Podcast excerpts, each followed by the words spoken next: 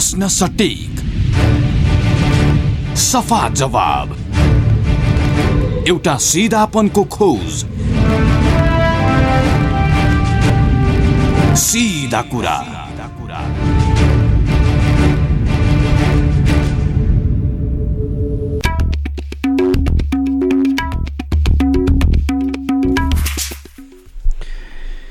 नमस्कार कार्यक्रम सिधा कुरामा स्वागत छ। म Krishna Timalsina. Capital FM ninety two point four megahertz Kathmandu पूर्वी नेपालमा radio Sarangi one one point three megahertz Morang पश्चिम नेपालमा radio Sarangi ninety three point eight megahertz Pokhara लगायत देशका विभिन्न एफएम स्टेसनबाट एकैसाथ प्रसारण भइरहेको सिधा कुरा तपाईँ W W W dot CFM अनियर dot com र W W W dot radio Sarangi dot कमबाट पनि संसारभर एकैसाथ सुनिरहनु भएको छ।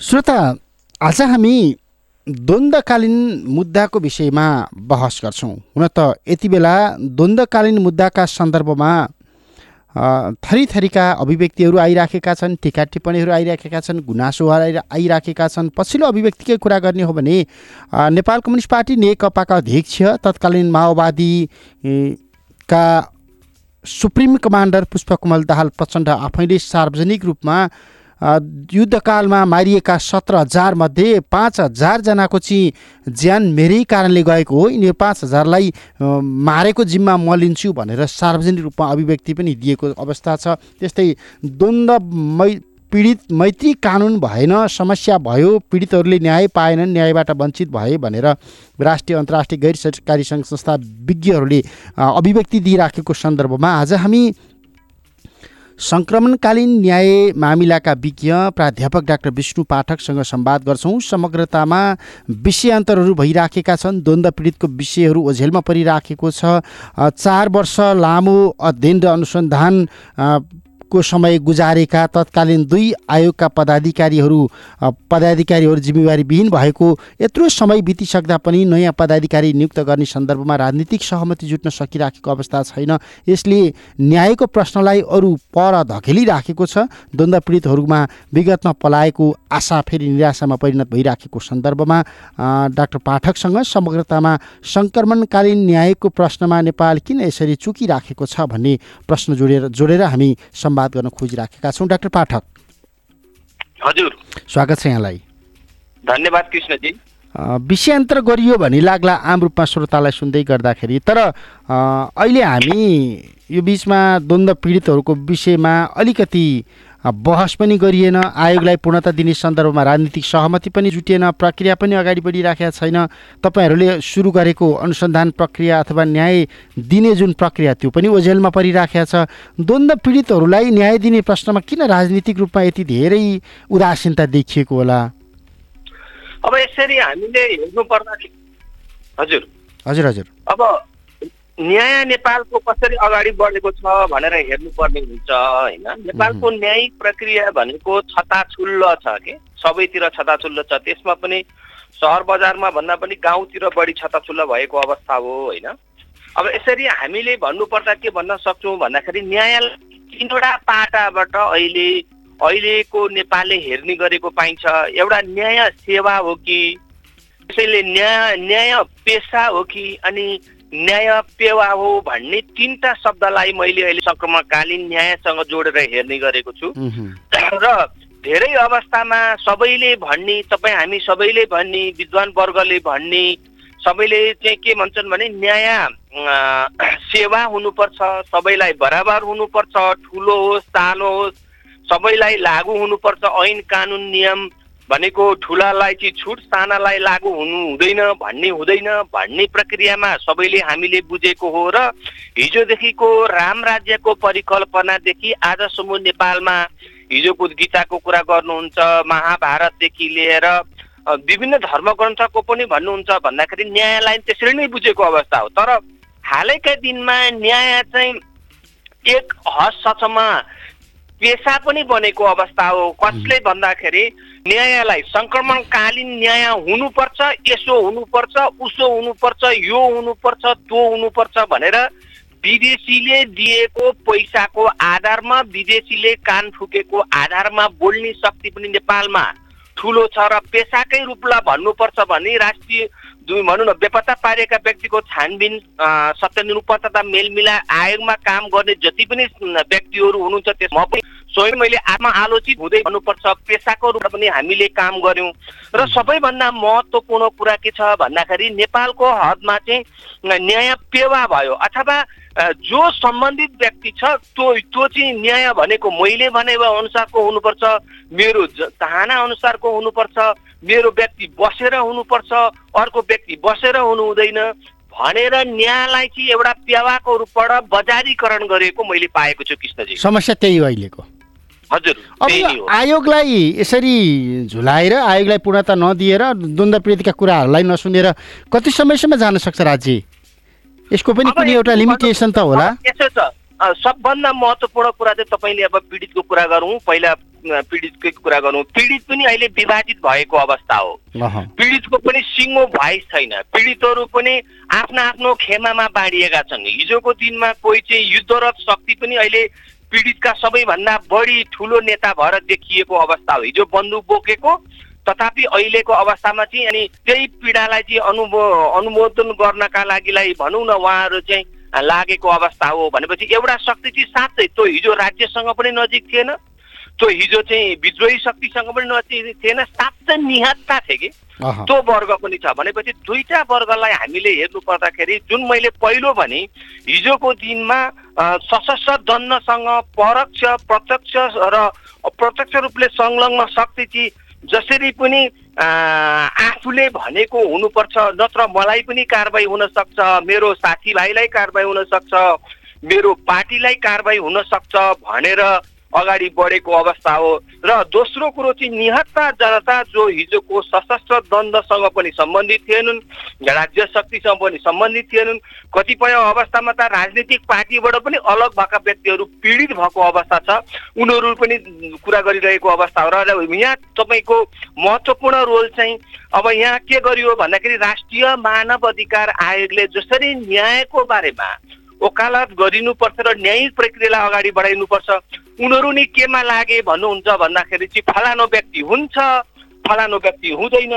भनौँ न उहाँहरूलाई चाहिँ उहाँहरू आफै पनि न्याय भनेको हाम्रा लागि लाग्यो हामीले गर्ने हो भनेर पेवाको दृष्टिकोणबाट राजनीतिक नेतृत्व मात्रै होइन। राष्ट्रिय मानव अधिकार आयोगको नेतृत्व पनि लागि परेको कारणले पनि अहिलेको निष्कर्ष निकाल्न गाह्रो छ। उहाँहरूले एउटा पीडितलाई एक पक्षको पीडितलाई बोलाएर एक किसिमले उचाल्नुहुन्छ। अनि अर्को किसिमको पीडितलाई बोलाएर अर्को किसिमको उचाल्नुहुन्छ उहाँहरूले तपाईँले भन्नुहोस् न राष्ट्रिय मानव अधिकार आयोगका माननीय अध्यक्ष अनुराग शर्माले पहिल्यै गएको भनौँ न नियुक्ति भएको केही समय पछाडि यदि हामीले गरेको सिफारिस तिन महिनाभित्र लागू हुन भने म राजीनामा दिन्छु भन्नुभएको थियो। आजसम्म लगभग छ वर्षमा त राजीनामा दिनु भएन। त्यस्ता व्यक्तिहरू पनि न्यायका लागिलाई चाहिँ हामी सबैभन्दा ठुला मान्छे हौँ भनेर पेवा बनेको कारणले पनि समस्या भएको हो कृष्णजी। होइन होइन। यसको लिमिटेसन चाहिँ कति हुन्छ भनिराखेको छु कि? अब कति समयसम्म कानुनले अथवा राष्ट्रिय अन्तर्राष्ट्रिय परिवेशले यी कुराहरूलाई यसरी झुलाएर राख्न सक्छ राख्न दिन्छ? छुट त छैन होला।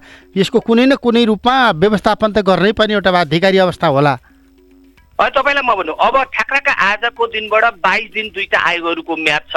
हिजो गत साल चाहिँ भनौँ न माघ पच्चिस गते राष्ट्रपतिले संशोधन भएको ऐनमा सही गरेको कारणले अब चौबिस गते यसको म्याच सकिन्छ। आजका दिनबाट ठ्याक्क बाइस दिनमा म्याच सकिन्छ। मलाई त कता कता के लाग्दैछ भने हामी गर्दैछौँ गर्दैछौँ गर्दैछौँ भनेर प्रक्रिया चाहिँ शून्यतिर पो जान लागेको हो कि? अब तपाईँको किन पनि हो भन्दाखेरि त्यो हो भनेदेखि त अब देशका लागि अरू ठुलो विडम्बना हुने भयो। जसले जसरी खेले न्यायको दृष्टि सेवालाई सेवा मानेर खेले पेसा मानेर खेले अथवा पेवा मानेर खेले। सबैलाई सङ्कट आउने अवस्था मैले पाएको छु कृष्णजी अब साँच्चै भन्नु पर्दाखेरि अ, अब चौबिस गते भन्दा अगाडि नै अब ऐन संशोधन गरिनुपर्छ नत्र भनेदेखि अहिलेका अफिसहरू हिजोको दिनमा हामीले चौसठी जिल्लामा सङ्कलन गरेका पीडितहरूको अब साँचीहरूको जुन किसिमको न्यायिक प्रक्रियाका अब स्टोरी टेलिङ कथाहरू थिए नि ती मह्म। असरल हुन सक्ने र उनीहरू अरू असुरक्षित हुँदै जाने र सुरक्षाको दृष्टिकोणको कुरा गर्नुहुन्छ भने उहाँहरू चाहिँ गम्भीर मोडमा भएको मैले पाएको छु। अब त्यो परिस्थिति आयो भने सरकारले सिधै पदाधिकारी नियुक्त गर्न सक्छ कि सक्दैन? के छ? अथवा त्यही दिनको पर्खाइ हो यो यस्तो छ।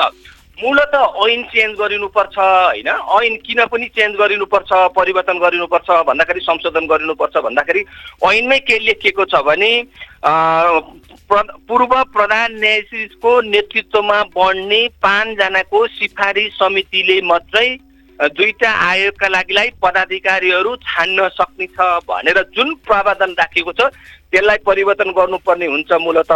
त्यसलाई परिवर्तन नगर्ने हो भने सरकारले जस्तो भनौँ न कुनै एउटा नेताले चाहेर अथवा तिनै एउटा नेताले चाहेर अहिले भनौँ प्रधानमन्त्रीले अनि तत्कालीन शान्ति सम्झौतामा हस्ताक्षर गर्ने प्रचण्डको कुरा आउला त्यस्तै गरी चाहिँ तत्कालीन रूपमा धेरै लामो सत्तामा बसेर गम्भीर मानव अधिकारको उल्लङ्घनको कुरा उठिरहेकोमा पनि नेपाली काङ्ग्रेसको सभापति शेरबहादुर देउपाको पनि कुरा आउला मैले यहाँ के मात्रै भनेको भन्दाखेरि चाहिँ चिन्ताले गरेर पनि ऐन संशोधन गरिएन भने उहाँले आफूले चाहेका व्यक्ति भनौँ न राम्रा होइन हाम्रा। अथवा अहिले त मेरो भन्ने प्रक्रियामा छ त्यो छानेर राख्न सक्ने अवस्था बिल्कुलै छैन। त्यो भयो भने न्याय कहाँ पुग्छ? न्याय त हराउँछ फेरि। त्यति बेला राष्ट्रिय अन्तर्राष्ट्रिय परि परिस्थिति अनुकूल बन्छन्। जस्तो अहिले यो बिचमा पनि द्वन्द्व पीडित मैत्री कानुन भएन पीडकहरू न्यायबाट वञ्चित भए भनेर पछिल्लो चौबिस घन्टामा आएका प्रतिक्रियाहरू हेर्दाखेरि अन्तर्राष्ट्रिय समुदायको चासो त गइराखेकै छ विभाजितै भए पनि। हजुर। यस्तो छ अब अन्तर्राष्ट्रिय मानवाधिकारवादी को हो भनेर पनि चिन्नुपर्ने हुन्छ। जस्तो तपाईँले ह्युमन राइट वाचको कुरा गर्नुहुन्छ भन्दाखेरि सबैभन्दा गम्भीर मानवाधिकारको उल्लङ्घन चाहिँ अमेरिकामै छ है। कुनै लामो बहस गर्न सकिला। कसरी छ भनेर त प्रमाणित पनि गर्न टाइम लाग्छ होइन। त्यो बहसको एउटा विषय पनि बनेको छ। तर अब त्यस्ता संस्थाहरू पनि कराइरहेको अवस्था हो। केही चाहिँ इन्टरने एमएनएसटी इन्टरनेसनल जस्ता संस्था साँच्चै नै उनीहरू न्यायका लागि मात्रै काम गर्छन्। मानव अधिकार उल्लङ्घनको विरुद्धमा काम गर्ने त्यस्ता संस्थाहरू पनि छन्। मैले के मात्रै भनेको भने अन्तर्राष्ट्रिय जगतका जस्तो न्यायका लागि कुरा गर्ने पनि समदृष्टिकोणमा मैले भएको पाएको छैन। अब जहाँसम्म तपाईँले पछिल्लो कुरा गर्नु हो स्वाभाविक रूपले चाहिँ अहिलेको न्याय भनेको चाहिँ साँच्चै बजारमा असरल मैले अघि पनि भने बजारमा असर पाएको कुरा हो। तपाईँलाई म अहिले भनौँ है अहिलेका प्रधान न्यायाधीश जो हुनुहुन्छ उहाँलाई त्यहाँ लानुभन्दा अगाडि के भनियो अरे भन्दाखेरि चाहिँ तपाईँले जे जे गर्नुहुन्छ तपाईँ गर्नुहोस्। हामी तपाईँको अनुसन्धानको लागि कुनै टिम कुनै टिम बनाउँछौँ र तपाईँलाई काम गर्न दिन्छौँ। तर हामीले जे भन्छौँ त्यो पनि गरिदिनुहोस् भनेर त्यो शर्तकै रूपबाट लगिएको अरे अहिलेका प्रधान न्यायाधीशलाई र सरकारको तर्फबाट त्यसको चाहिँ यस्तो गर्नुपर्छ है भनेर भन्नका लागिलाई चाहिँ महान्यायाधिवक्ता अग्नि खरेललाई त्यो अधिकार दिएको छ अरे सरकारले। मैले के मात्रै भनेको भने यो कन्ट्रोल्ड डेमोक्रेसी मात्रै होइन कि? न्याय पनि एउटा निश्चित हुँदै गयो। हो नियन्त्रित हुँदै गयो। सबभन्दा ठुलो समस्या चाहिँ न्याय नियन्त्रित एक ठाउँमा मात्रै होइन अहिले द्वन्द पीडितको नाममा मात्रै न्याय नियन्त्रित छैन। भनेपछि अदालत नै अहिले त अब सरकारले जे चाह्यो जस्तो भनौँ तपाईँलाई अहिले संसदकै कुरा गरौँ होइन संसदमा पनि डिरेलमेन्ट छ भने चाहिँ कार्यकारी नै भएपछि अब अहिले नेपालमा त सबै कुराहरू नियन्त्रित भएको कारणले गम्भीर स्थिति उत्पन्न हुँदै जाने र बिस्तारै हेर्नु होला जो चाहिँ यो अहिले लोकतन्त्रको पक्षमा नरहेको पक्ष शक्ति जुर्मुनाएर जाने अवस्था र त्यसका लागिलाई जनताले नै साथ दिने अवस्था कुनै दिन नबन्ला भन्ने छ नि एउटा अवस्था। तपाईँलाई म अर्को कुरा भनौँ लिबियामा लामो समयसम्म कर्नल गद्दाफीले सत्ता सञ्चालन गरे। उनी यति शक्तिशाली थिए कि उनले भनेपछि सबै कुरा हुन्थ्यो।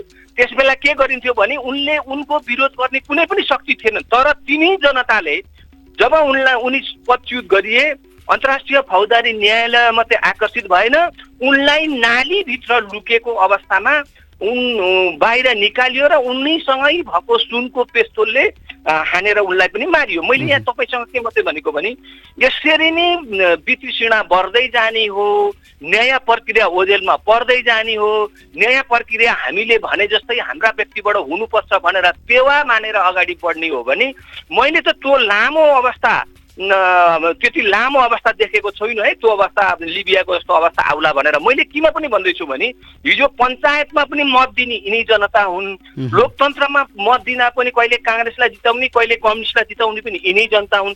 भनेपछि जनता त कुनै पार्टीसँग रहन्छन् जनता कोसँग रहन्छन् भन्दाखेरि सम्पूर्ण भनेको जसले हामीलाई न्यायका लागिलाई बाटो देखाउँछ विकास र प्रगतिका लागिलाई बाटो देखाउँछ शान्ति र समुन्नतिका लागिलाई बाटो देखाउँछ हामी त्यसैसँग नजिक छौँ भनेको त प्रमाण इतिहासले प्रशस्त रूपले बोलिसकेको अवस्था छ।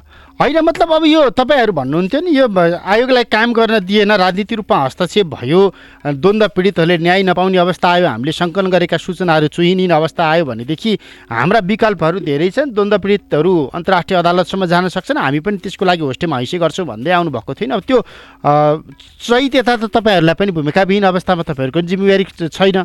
यो बिचमा केही भएन केही पनि नहुने भयो त। होइन यस्तो छ अब अन्तर्राष्ट्रिय फौजदारी न्यायालय कसरी आकर्षित हुन्छ भनेर भन्नु पर्दाखेरि तपाईँलाई एउटा भनौँ पाँचवटा अवस्थामा।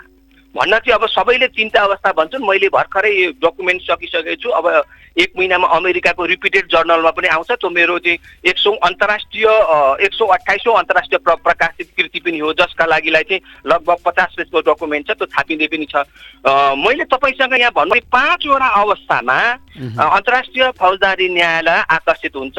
पहिलो के हो भन्दाखेरि चाहिँ रोम विधानको पक्ष राष्ट्र हुनुपर्छ। भनेपछि नेपाल रोम विधानको पक्ष राष्ट्र होइन। पहिलो कुरा बुझ्नुपर्ने हामीले यो है त्यस्तै गरी चाहिँ रोम विधानमा भएका सबै प्रावधानहरू हामी मान्छौँ। बुझ्नु भएन कि? रोम विधानले जे भन्छ त्यो स्वीकार गर्छौँ।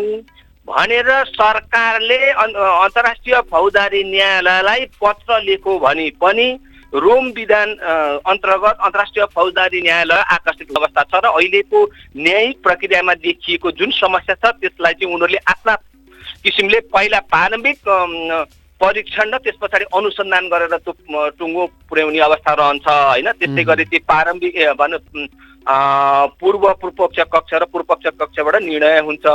र तेस्रो अवस्था भनेको चाहिँ के हो भन्दाखेरि नेपालको द्वन्द चाहिँ दुईटा देशहरूको बिचमा पनि छैन। जस्तो तपाईँलाई भनौँ बर्माको द्वन्द्वले बडा देश बहुत ठुलो प्रभाव पारेको बर्मा आफै पनि भनौँ न रोम विधानको पक्ष राष्ट्र नभएको तर बङ्गलादेश दुई हजार दसबाटै पक्ष राष्ट्र भएकोले गर्दाखेरि भर्खरै अन्तर्राष्ट्रिय फौजदारी न्यायालय आकर्षित भएर त्यसको अनुसन्धान गरिरहेको अवस्था हो।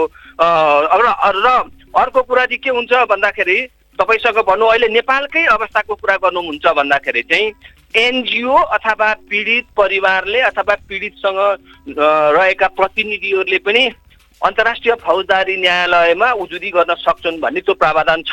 तर तपाईँसँग मैले यहाँ के भनिरहनुपर्छ भने त्यो प्रावधान चाहिँ अहिले लागू हुने अवस्था छैन। किन? प्रश्न त आयो। अहिले हामीले अन्तर्राष्ट्रिय फौजदारी न्यायालयमा पेटिसन दिएर त्यो अन्तर्राष्ट्रिय फौजदारी न्यायालय नेपालमा आकर्षित हुने छैन। पहिलो कारण चाहिँ के हो भने दुईटा आयोगहरू खारिज नभइन्जेल अथवा दुईटा आयोगले कामलाई पूर्णता दिएर रिपोर्ट सार्वजनिक र- रहने अवस्थासम्म त्यो कार्यान्वयन हुने अवस्था छैन हेर्नुहोस् है। अब त्यो पाँचौँ अवस्था चाहिँ के हो भन्दाखेरि राष्ट्रसङ्घ सुरक्षा परिषदले पनि अन्तर्राष्ट्रिय फौजदारी न्यायालयलाई फलाना देशको बारेमा जस्तो लिबिया र कङ्गोको कुरा गर्नुहुन्छ भने त्यहाँ चाहिँ उसले राष्ट्रसङ्घीय सुरक्षा परिषदले प्रस्ताव पारित गरेर फलानाको अध्ययन अनुसन्धान गरिदेऊ भनेपछि अनुसन्धान गरेको अवस्था हो। नेपालमा नेपालको कुरा गर्नु हो भने अहिले भारत पनि स्थायी सदस्य बन्नका लागिलाई अगाडि बढिरहेको अवस्था अनि चिन चाहिँ सुरुदेखि नै स्थायी रा सुरक्षा परिषदको सदस्य भएको नाताले पनि दुईटा देशको बिचमा नेपाल रहेकोले भने पनि राष्ट्रसङ्घ सुरक्षा परिषद आकर्षित हुने छैन। कस्तो अवस्थामा आकर्षित हुँदैन तपाईँलाई भनौँ। सिरियाकामा भएको लामो जनधनको क्षतिको बारेमा र ठुलो सङ्ख्यामा जोर्डनमा बसेको शरणार्थीहरूले के गरे भन्दाखेरि चाहिँ भनौँ न बङ्गलादेश र बर्माको केस देखाउँदै राष्ट्रसङ्घ सुरक्षा परिषदमा बाट यो प्रक्रिया अगाडि बढ्नुपर्छ अथवा हेगले यो प्रक्रिया अगाडि बढाउनुपर्छ भनेर उजुरी गरे तर त्यसमा रसियाले तेह्र पस तेह्र पटक राष्ट्रसङ्घको राष्ट्रसङ्घमा भिटो प्रयोग गर्यो भने चिनले पनि सात पटक भिटो पर्यो मैले तपाईँसँग भनेको कुरा के मात्रै होइन भने नेपाल चाहिँ दुईटा देशहरूको बिचमा भएकोले यो हाम्रो लागि ठुलो अवसर पनि हो। र दुईटा देशमा भएकै कारणले चाहिँ हाम्रो अवगुण अब अ, अवनतिको चाहिँ सबैभन्दा ठुलो चुनौती पनि भएको कारणले त्यो लागू हुने अवस्था पनि छैन। मैले समग्रमा भन्नुपर्दा के मात्रै भनेको भन्दाखेरि चाहिँ अहिलेका आयोगहरू खारिज नभइरहनेको अवस्थामा अथवा अहिलेका आयोगले दिएको रिपोर्ट चाहिँ पीडित केन्द्रित नभएमा अथवा अहिले आयोगले दिएको रिपोर्ट चाहिँ भनौँ न भोलि कार्यान्वयन नभएमा भोलिको अवस्थामा चाहिँ अन्तर्राष्ट्रिय फौजदारी न्यायालय स्वत रूपले आकर्षित हुने अवस्था छ। आजकै अवस्थामा चाहिँ सिङ्गो संसार लागे पनि नेपालको सङ्क्रमणकालीन न्यायालय न्यायको कुरा चाहिँ भनौँ न अन्तर्राष्ट्रिय फौजदारी न्यायालयमा दर्ज भएर प्रक्रिया अगाडि बढ्ने बिल्कुलै अवस्था छैन। भनेपछि त जति वर्ष झुलाइदिए पनि भइहाल्यो नि त आयोग छँदैछ कानुन संशोधन गरौँ जति वर्ष झुलाइदिँदाखेरि पनि अब अन्तिम प्रतिवेदन नआउँदासम्म औपचारिक रूपमा आयोगहरू विघटन नहुँदाखेरिसम्म त कुनै पनि अन्तर्राष्ट्रिय न्यायालय अथवा अन्तर्राष्ट्रिय कानुन आकर्षित नहुने भएपछि त। द्वन्द्व पीडितहरूको एउटा पुस्ता त यसै गरी झुलेर जाने भयो। हो कृष्णजी राजनीतिक आशय त्यही हो। होइन अहिले त अब राजनीतिक आशय त अब हामीले राजनीतिभित्र उहाँहरूको पेट मनपेटभित्र के छ त्यो त भन्नु हुँदैन। उहाँले त्यसो पनि भन्नुभएको छैन। सधैँ जस्तो भनौँ न अब तपाईँलाई तपाईँ हामी सबैलाई थाहा छ नेपालकै प्रधानमन्त्री केपी शर्मा ओलीले भदौको पहिलो हप्ता संसदमै उभिएर एक हप्ताभित्रमा सङ्क्रमणकालीन न्यायका लागिलाई आयोगहरू गठन हुँदैछन् त्यसले पूर्णता पाउँछ भन्नुभएको थियो। होइन अब हुन त उहाँले मेरा कुरा लेखिएन। मेरा सकारात्मक कुरा लेखिएन भनेर धेरै पटक गुनासो पनि गर्नुभएको छ। उहाँले आफैले त्यही एउटै मात्रै अरूको त कुरो छोडिदिउँ।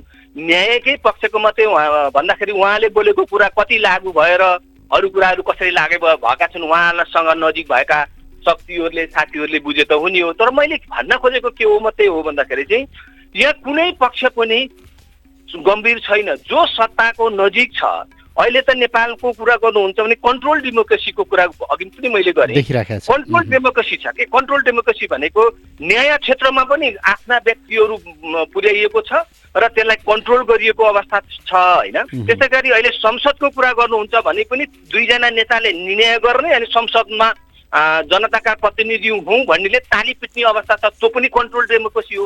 भनेको चाहिँ अहिलेको नेपालको समस्या कुनै व्यक्ति विशेष नेता विशेष पार्टी विशेषको होइन कि? अहिलेको जुन कन्ट्रोल डेमोक्रेसीको हामीले नियन्त्रित लोकतन्त्रको अभ्यासमा हामी अगाडि बढ्यौँ सबैभन्दा ठुलो समस्या नै त्यही हो। भनेपछि अहिलेको यो एनजिओ आइएनजिओ अथवा गैर सरकारी सङ्घ संस्थाहरूले जुन रूपमा द्वन्द्व पीडितका कुरा उठाइराखेका छन् यो एउटा धन्दा मात्रै हो खेती मात्रै हो उनीहरूले गर्न सक्ने केही पनि होइन दबाबभन्दा बाहेक। होइन एउटा तपाईँले साह्रै राम्रो प्रश्न उठाइदिनु भयो कृष्ण- कृष्णजी म त्यसलाई धन्यवाद पनि दिन चाहन्छु। नेपालको अहिलेको समस्याको जड चाहिँ विदेशी पनि हो कि? विदेशी पैसा पनि हो कि? विदेशी। पैसाबाट आएर एनजिओ करण गरिएको पनि हो। संसारमा हाम्रा जस्ता गरिब देशहरूमा शासन गर्ने दुईटा पद्धति हुन्छ। एउटा चाहिँ औपचारिक रूपले जनताका प्रतिनिधिहरू छानिएर आएर गरिने शासन पद्धति जुन नेपालले अभ्यास गरिरहेको छ। तिनवटा तहमा जनता जनप्रतिनिधिहरूको शासन छ। तर ती ज- जनताका प्रतिनिधिहरूलाई लाभ र हानिको अंश देखाएर लाभमा पारेर शासन पद्धति चाहिँ विकसित देशहरूबाट आएका पैसा र एनजिओले गरेको पाइन्छ। जस्तो नेपालकै कुरा गर्नुहुन्छ भने पनि एनजिओ यति धेरै हाबी छ। तपाईँलाई भनौँ है उहुँ। एनजीको हाबी र पश्चिमीकरणको हाबीको कारणले पनि अहिले न्यायको प्रक्रिया अगाडि बढ्न सकेको छैन र नेपालमा सबैभन्दा सङ्कट छ। नेपालमा किन पनि सङ्कट छ भने तपाईँलाई भन्छु। नेपाल यस्तो रणनीतिक महत्त्वको ठाउँ हो जहाँबाट पश्चिमा शक्तिहरूले सङ्क्रमणकालीन न्याय जस्ता विषयवस्तु उचालेर यो पुरा नहुने बित्तिकै नेपालमा बसेर तिब्बत चिनलाई घेर्ने र भारतलाई हेर्न सक्छन्। चिनलाई घेर्ने मात्रै होइन तिब्बत टुटाएर चिनलाई कमजोर पारेर अमेरिकालाई सधैँ नम्बर वान शक्ति बनाउनेको जुन किसिमको एउटा ग्रान्ड डिजाइन छ जस्तो तपाईँले अहिले कर्पोरेसनकै कुरा किन नगर्नुहोस् अन्त इन्डो पेसिफिकको कुरा किन नगर्नुहोस् मैले तपाईँसँग के मात्रै भने उनीहरू त्यसरी ग्रान्ड डिजाइनमा आएका छन् र नेपालमा भएका सबै ठुला शक्ति मैले व्यक्ति भनिनँ संस्था पनि भनिनँ सबैलाई किनेको अवस्था हो। कसरी किने म तपाईँलाई भन्दैछु त्यो किनेको त अझै पनि नेपालमा प्रमाणित छ कसरी छ भन्नुहुन्छ भने देशमा लगभग पचासी छयासी प्रतिशत हिन्दू भएको देशमा धर्मनिरपेक्षता भन्ने घोषणा गर्नका लागि अघिल्ला दिनसम्म तत्कालीन प्रधानमन्त्री सुशील कोइराला के भन्दै हुनुहुन्थ्यो भने धर्मनिरपेक्ष यत्रो हिन्दूहरूको ठाउँमा भयो भने म सही नै गर्दिनँ भन्नुहुन्थ्यो। भोलिपल्ट लुरुक्क परेर गर्नुभयो। भनेपछि त्यति ठुलो खेल विदेशीहरूको हुन्छ कि? जस्तो अहिलेको समस्या पनि के हो भन्नुहुन्छ भन्दाखेरि अहिलेको नेपालको समस्या जस्तो सभामुखको कुरा गर्नुहुन्छ नि सभामुखकै कुरा गर्नु पर्दाखेरि नेपालमा तिनवटा शक्ति खेलेका छन्। अमेरिका लगायतको पश्चिमा शक्ति चिन र भारत जस्तो। भनौँ न अब अहिले के देखेको छ अहिलेको सरकार चाहिँ पश्चिमा शक्तिहरूको पोल्टोमा गयो अहिलेको शक्तिले चाहिँ हाम्रो एजेन्डा भन्दाखेरि पश्चिमा शक्तिको एजेन्डा उठायो भनेर एउटा शक्ति चाहिँ धुम धडक्क लागेर जसरी पनि सभामुख आफ्नै व्यक्ति हिजोको संसदमा जसले चाहिँ भनौँ न एजेन्डाहरू स्थापित गर्नका लागि सहयोग गर्यो त्यसैलाई पुर्याउने भनेर लागेको हो। मैले व्यक्ति तोकेको छुइनँ है। तर अब अर्को चिनको कुरा अथवा भारतको कुरा के छ भनेदेखि यो यसरी गइसकेपछि यदि त्यो उनीहरूको पश्चिमा शक्तिहरू आयो भनेदेखि त हामी नेपालबाट हाम्रो विरुद्धमा खेल्न सक्छ। त्यसलाई रोक्नका लागि आफ्नै मान्छे चाहिन्छ भनेर उनीहरू पनि लागेको अवस्था हो भनेपछि त्रिपक्षीय लडाइँमा तपाईँ हामी जस्ता सोझा मान्छे अनि तपाईँ हाम्रो न्यायको प्रक्रियाको मान्छे चाहिँ बिचमा परेर पिरोलिएर पिल्सिएको अवस्था हो कृष्णजी। अन्त्यमा हामी यो सङ्क्रमणकालीन न्यायकै कुरामा गएर बिट मारौँ। यो।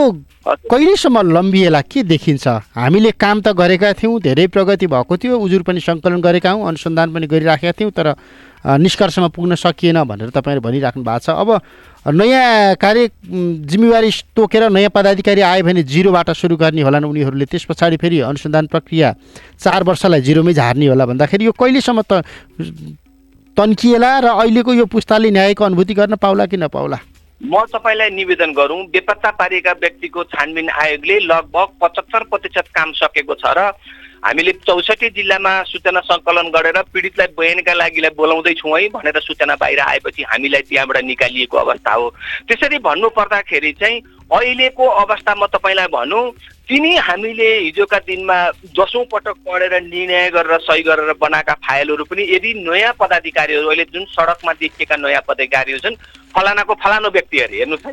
फलानाको फलाना व्यक्तिहरू त्यहाँ यो न्यायका लागि काम गर्न पठाइनेवाला छैन। फलानाको फलाना व्यक्ति अरे तपाईँले सडकमै कुरा गर्नुहुन्छ भन्दाखेरि चाहिँ सबैले आफ्ना आफ्ना व्यक्ति च्यापेर आफ्ना नातेदार च्यापेर बसेका छन्। त्यो किन बसेका अरे भन्दाखेरि चाहिँ अहिलेको सरकार चाहिँ कमजोर हुँदैछ।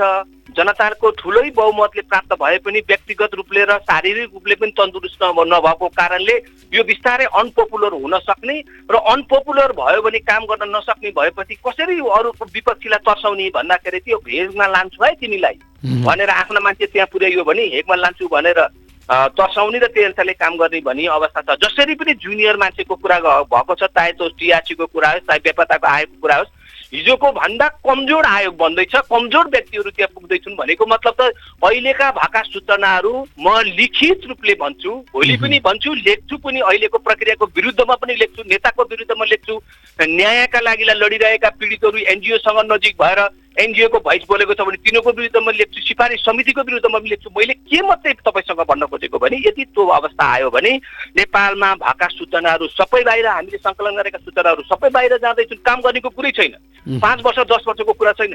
त्यो सूचना बाहिर जाने बित्तिकै नेपालमा कोही असुरक्षित रहँदैन। यसको अर्थ के हो भने फेरि नयाँ सिराबाट द्वन्द सुरु हुँदैछ भयङ्कर डरलाग्दो द्वन्द सुरु हुँदैछ जसले अहिले स्थापित गरेका कन्ट्रोल डेमोक्रेसी नियन्त्रित डेमोक्रेसीको नेतृत्वमा पुगेका मान्छेहरूलाई बढाएर मैले त्यसैले नि पाएको छु। अब जस्तो तपाईँले भनेकै जस्तो ल हेगमा पनि हामी जान सकेनौँ हामीले आन्तरिक रूपमा पनि मुद्दाहरू टुङ्ग्याउन सकेनौँ द्वन्द्व पीडितलाई न्याय दिएनौँ भने संक्षेपमा लगभग समय सकिएको छ। अ, कर्नेल कुमार लामाहरूको जस्तो अभिगत भोग्नेहरू त धेरै निस्- निस्केला नि त। ल होइन, त्यो मनोविज्ञान त छ नि।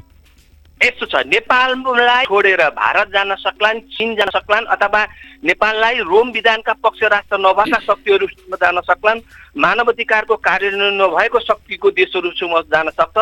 मानव अधिकारको अन्तर्राष्ट्रिय मानवीय कानुनको पालना भएको शक्ति कुनै पनि नेपालका नेताहरू र जोसँग आबद्ध पक्षहरू त्यहाँ जान सक्ने अवस्था छैनन्। त्यही कारणले त्यो कर्णेल लामा त एउटा सिम्बोल मात्रै हो। बुझ्नु भएन कि? कर्णेल लामालाई त्यहाँ पुर्याउने व्यक्तिले पनि उहाँ उहाँ पुगेपछि साथी बग्दाखेरि के को प्रभावमा परे उनी आफै जानुन्।